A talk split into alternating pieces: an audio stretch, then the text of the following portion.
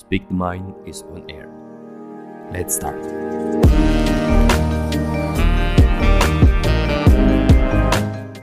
Bismillahirrahmanirrahim. Assalamualaikum warahmatullahi wabarakatuh.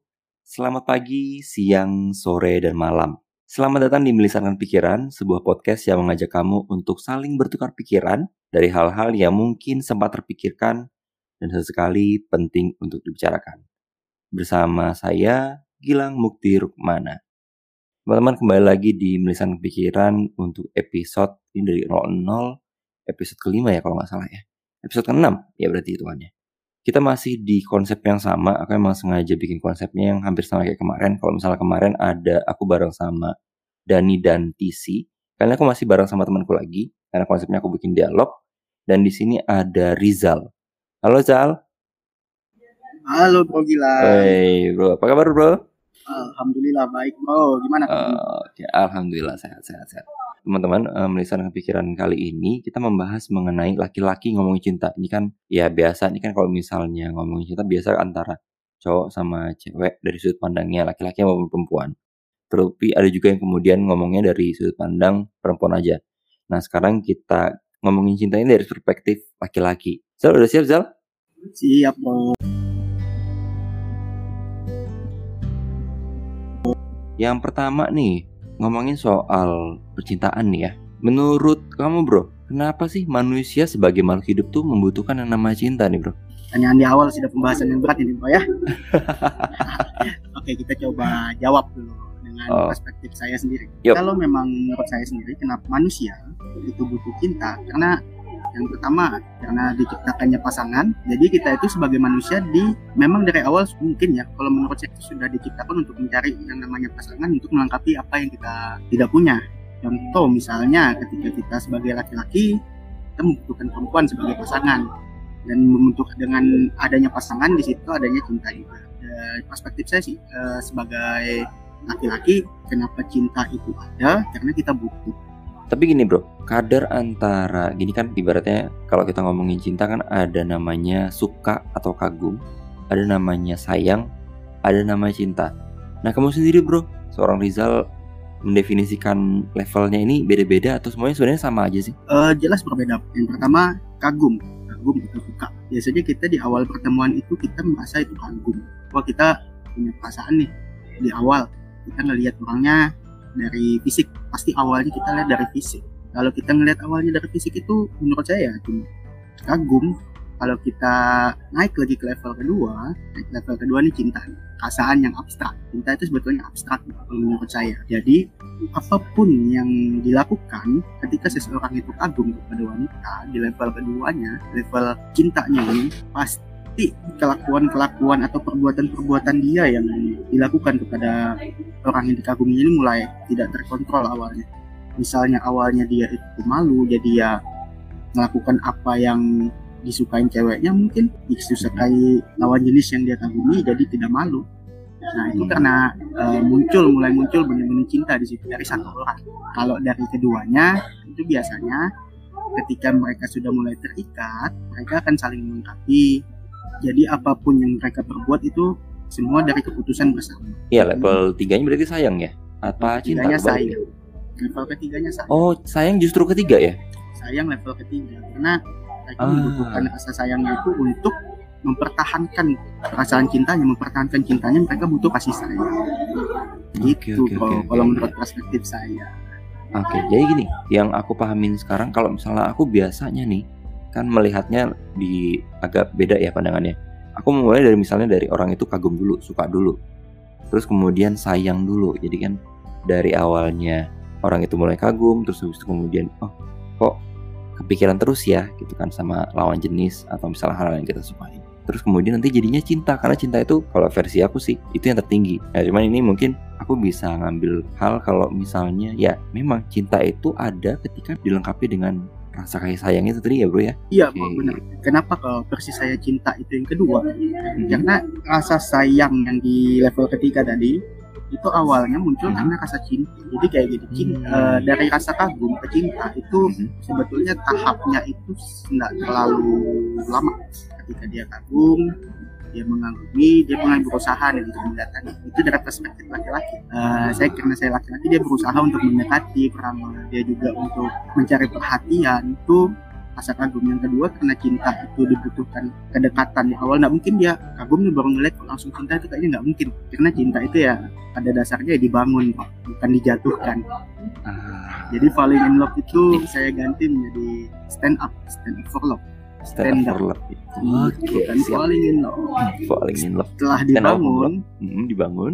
setelah dibangun untuk mempertahankan bangunannya itu baru butuh kasih sayang Oke, ini menarik, ini menarik. Nah, jadi by the way teman-teman melihatkan pikiran, Rizal ini kesehariannya sih berkutatnya lebih ke sistem data, kemudian hal-hal yang berbasis misalnya internet karena kebetulan juga sekarang profesinya Rizal adalah sebagai staf di salah satu instansi gitu ya. Tapi kemudian kenapa aku ngobrol sama Rizal soal percintaan gitu? Karena Rizal ini kalau misalnya dilihat dia sangat mencintai apa ya selain mencintai perempuan gitu ya ada sosok-sosok yang dicintainya ya. Perempuan kan macam-macam ya. Ada yang mungkin lawan jenis yang kita taksir atau misalnya mungkin ibu ya kan?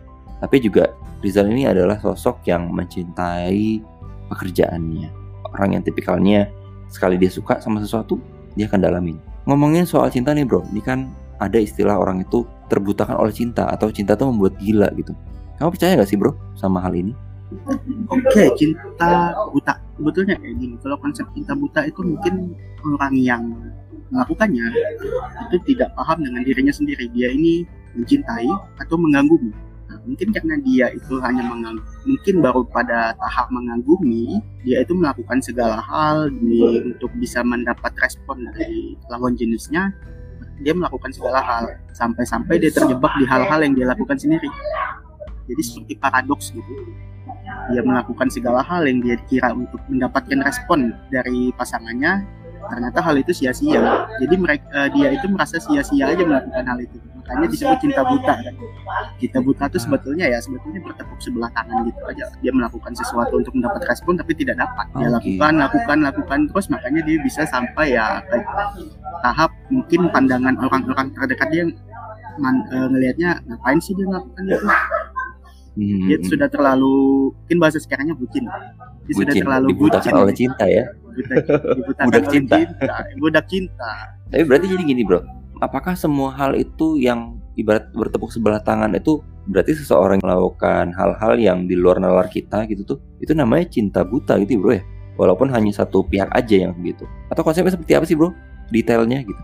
Eh, kalau menurut saya kalau detailnya pendapat saya sendiri Mhm. sebetulnya cinta buta itu secara awamnya saya melihat apa yang dia lakukan itu tidak berbanding kebalik dengan apa yang dia harapkan. Ah, tidak berbanding kembali ke dia.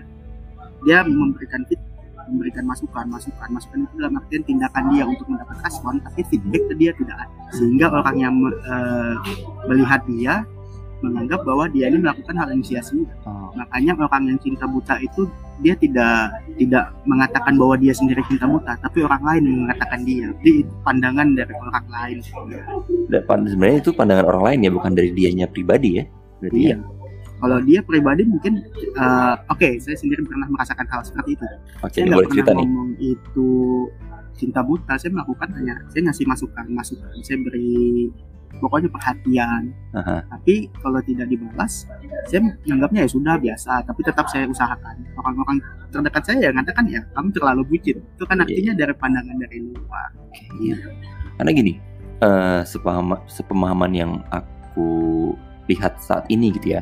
Bahkan dulu pernah sih, kalau misalnya aku bilang, em, aku pernah zaman SMP ya kalau nggak salah masih cinta monyet gitu tuh. Aku suka sama seorang, terus kemudian aku ya ibaratnya cinta monyet nembak beberapa kali, ya, ditolak gitu sampai akhirnya ketiganya diterima. Tapi setelah aku dewasa, setelah ya mulai masuk SMA, terus habis itu kuliah, terus sampai di posisi sekarang tuh merasa apa ya kalau cinta nggak terkontrol bisa seperti itu gitu apalagi waktu itu kan memang kondisinya masih belum stabil ya masih labil masih remaja labil ini menarik teman-teman jadi kalau misalnya kita lihat cinta buta tuh bener adanya hanya saja itu pandangan orang terhadap ya orang tersebut orang yang mencintai ini sementara yang mencintai ini tidak sadar kalau misalnya dirinya itu sebenarnya sudah dikatakan bucin nah bro tadi kita di awal ngomongin soal percintaan tentang kenapa manusia butuh cinta.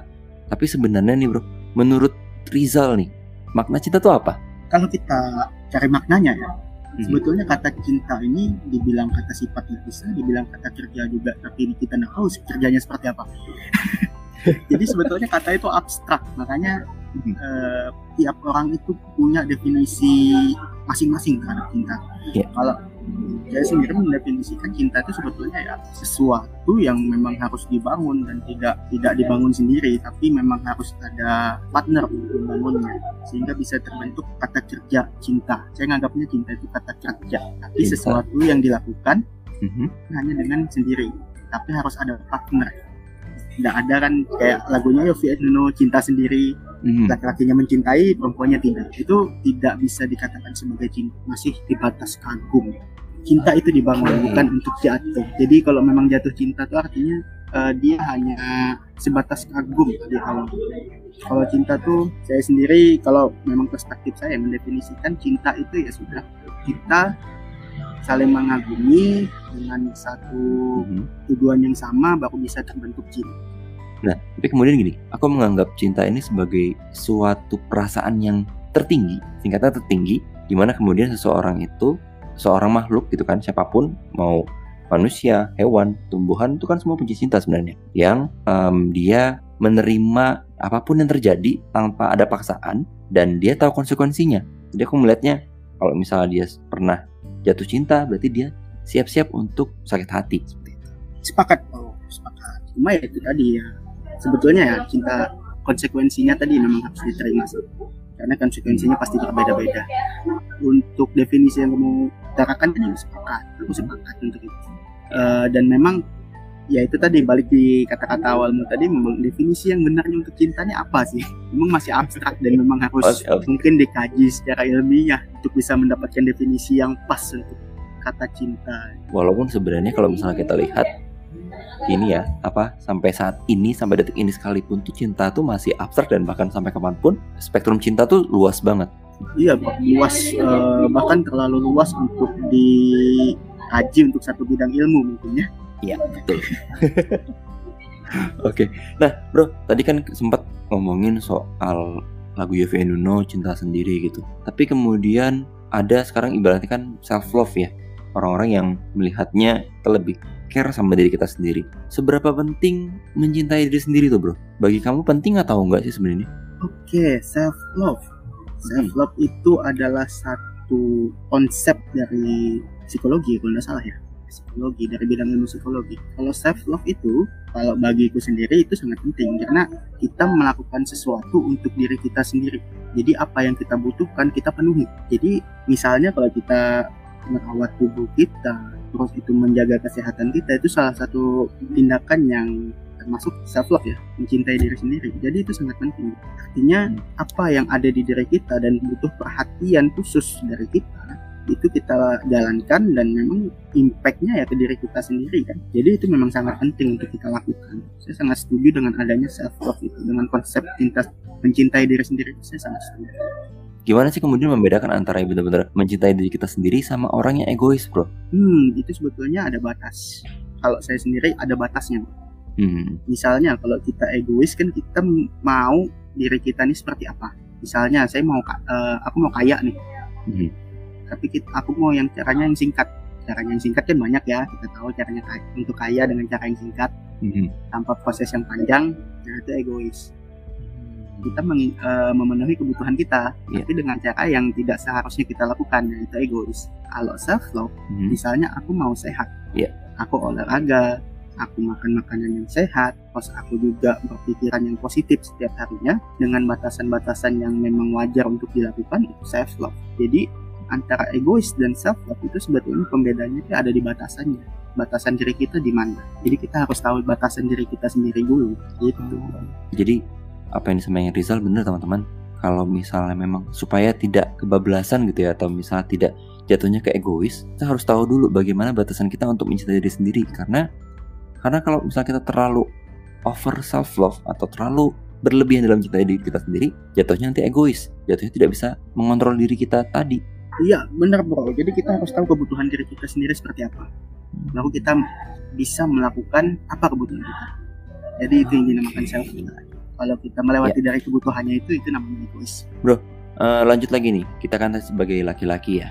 Eh, dirimu sebagai laki-laki dan aku juga sebagai laki-laki dan kita kan ada di posisi kadang-kadang mencintai dan dicintai. Menurut kamu, kamu lebih memilih mencintai atau dicintai, bro? Kalau aku sendiri aku lebih memilih untuk mencintai Yes, mencintai. Kenapa nih, bro? karena ya aku mikirnya kayak gini kalau kita tidak kalau kita hanya berharap untuk dicintai tanpa mencintai itu sama aja akan menyakiti orang lain jadi kita eh, misalnya aku cinta mungkin nanti ya ke depannya aku punya istri punya Ya. pasangan aku mencintai istriku atau hanya istriku. Eh, misalnya gini kalau kita ha- hanya dicintai kita tidak melakukan yang wajar untuk misalnya istri aku nanti punya istri istriku hanya eh, istriku mencintai tapi aku tidak ya aku mengaku ya seadanya aja.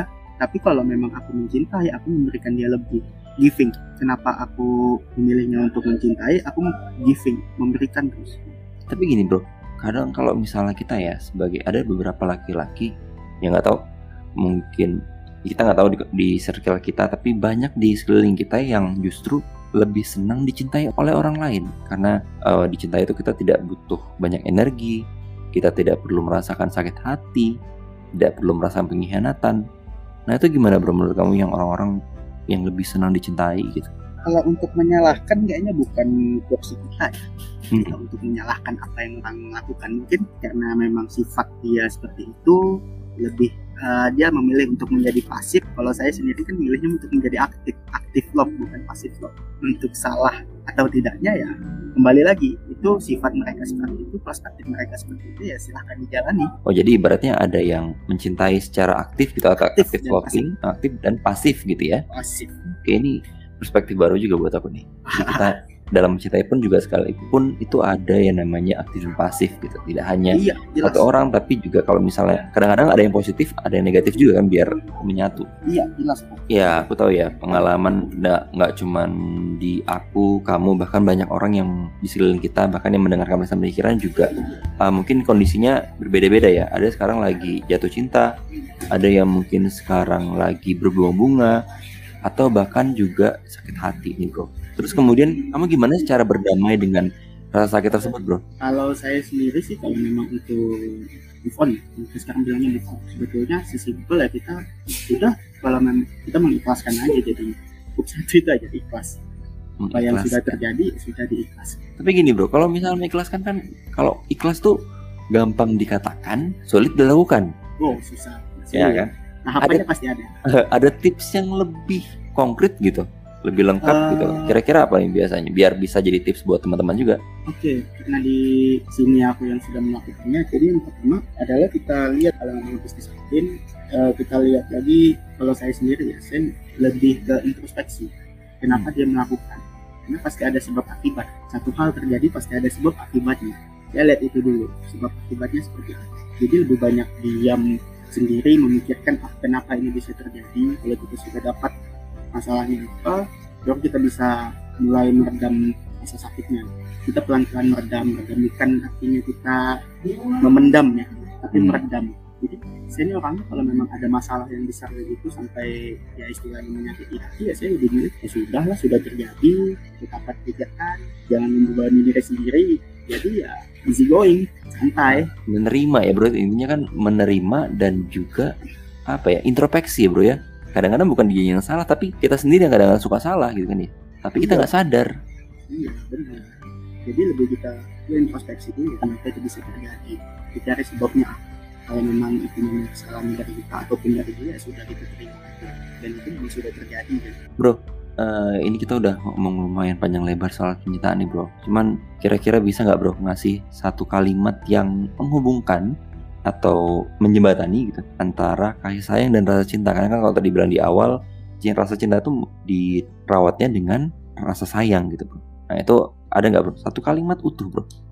kalau memang kita ingin mencintai bangun perasaan itu sampai benar-benar utuh terbangun lalu rawatlah perasaan itu dengan kasih sayang. Sedap. Oke siap siap siap siap. nah, seru ya podcast kita hari ini ya. Wah seru sekali nih bro. Jadi ini bahasannya tengah malam ini tengah malam juga ya hitungnya bro ya? Malam kita Jumat lagi ya. podcast tengah malam dan juga emang temanya ini ringan. Tapi kalau misalnya kita dalamin apalagi kalau misalnya laki-laki kan ini lebih ke logika ya. Jadi kita kadang-kadang berpikirnya lewat logika gitu ketimbang perempuan yang memang sudah kodratnya ya memang lebih ke perasaan gitu. Lebih ke intuisi right? intuisi benar. Oke bro. Thank you banget makasih banget sudah bersedia uh, hadir. Aku undang di podcast Misan Pikiran. Semoga ini juga menjadi pembelajaran tidak hanya untuk aku untuk Rizal juga tapi juga untuk teman-teman yang mendengarkan melisankan pikiran. Hilang pamit dan akhir kata daripada nambah pikiran mending dibicarakan. Wassalamualaikum warahmatullahi wabarakatuh.